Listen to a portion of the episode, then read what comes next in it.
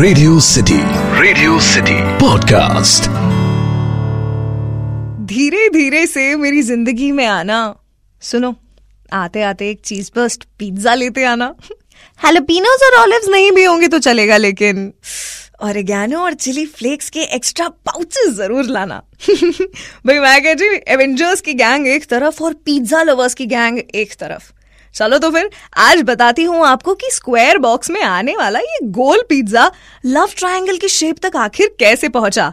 Pizza gang assemble एक ज़रूरी सूचना। बड़ी मुश्किल से डाइट पर गए हुए लोग इसे ना सुने।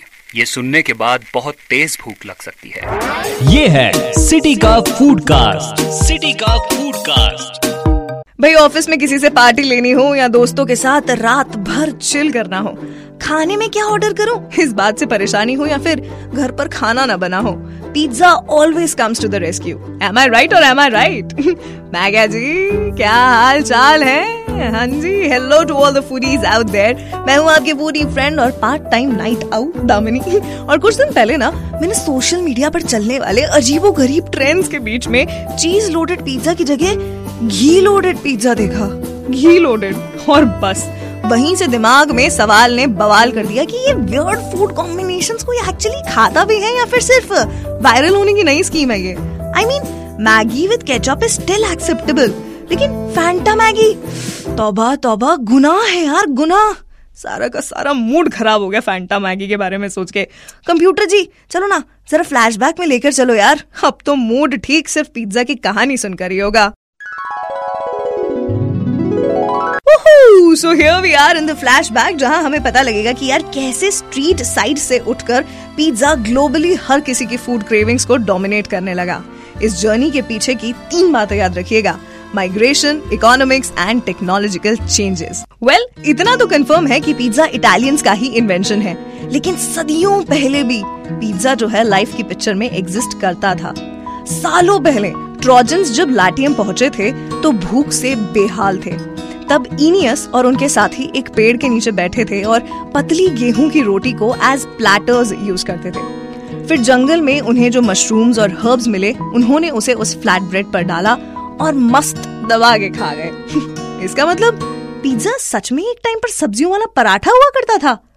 वाह यार। वेल well, आज जिस पिज्जा को हम जानते पहचानते और इतना मानते हैं वो एटीन सेंचुरी में इटली के नेपल्स में सबसे पहले बनाया गया था।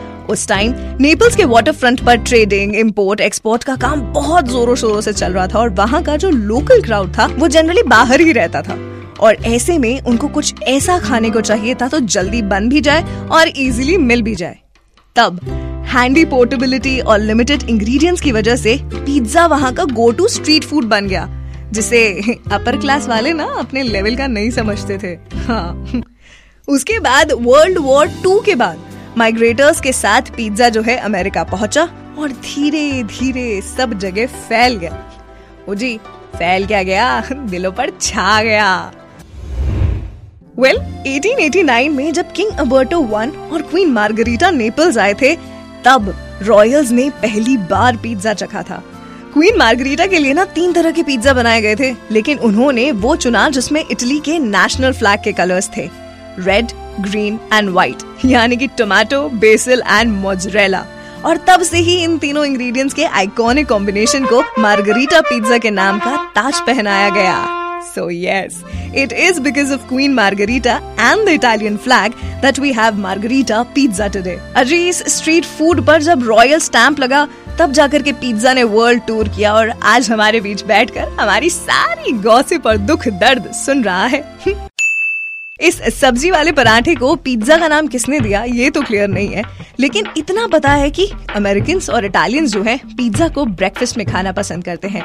इतना ज़्यादा कि यूनाइटेड स्टेट्स में हर एक सेकंड में कम से कम साढ़े तीन सौ पिज्जा स्लाइसेस खत्म होते हैं। एक सेकंड में साढ़े तीन सौ। यानी एक मिनट में इक्कीस हज़ार। एक घंटे में बारह लाख साठ हज़ार। मतलब एक साल में ना बाबा, ना। इतनी मैथ्स नहीं आती मुझे।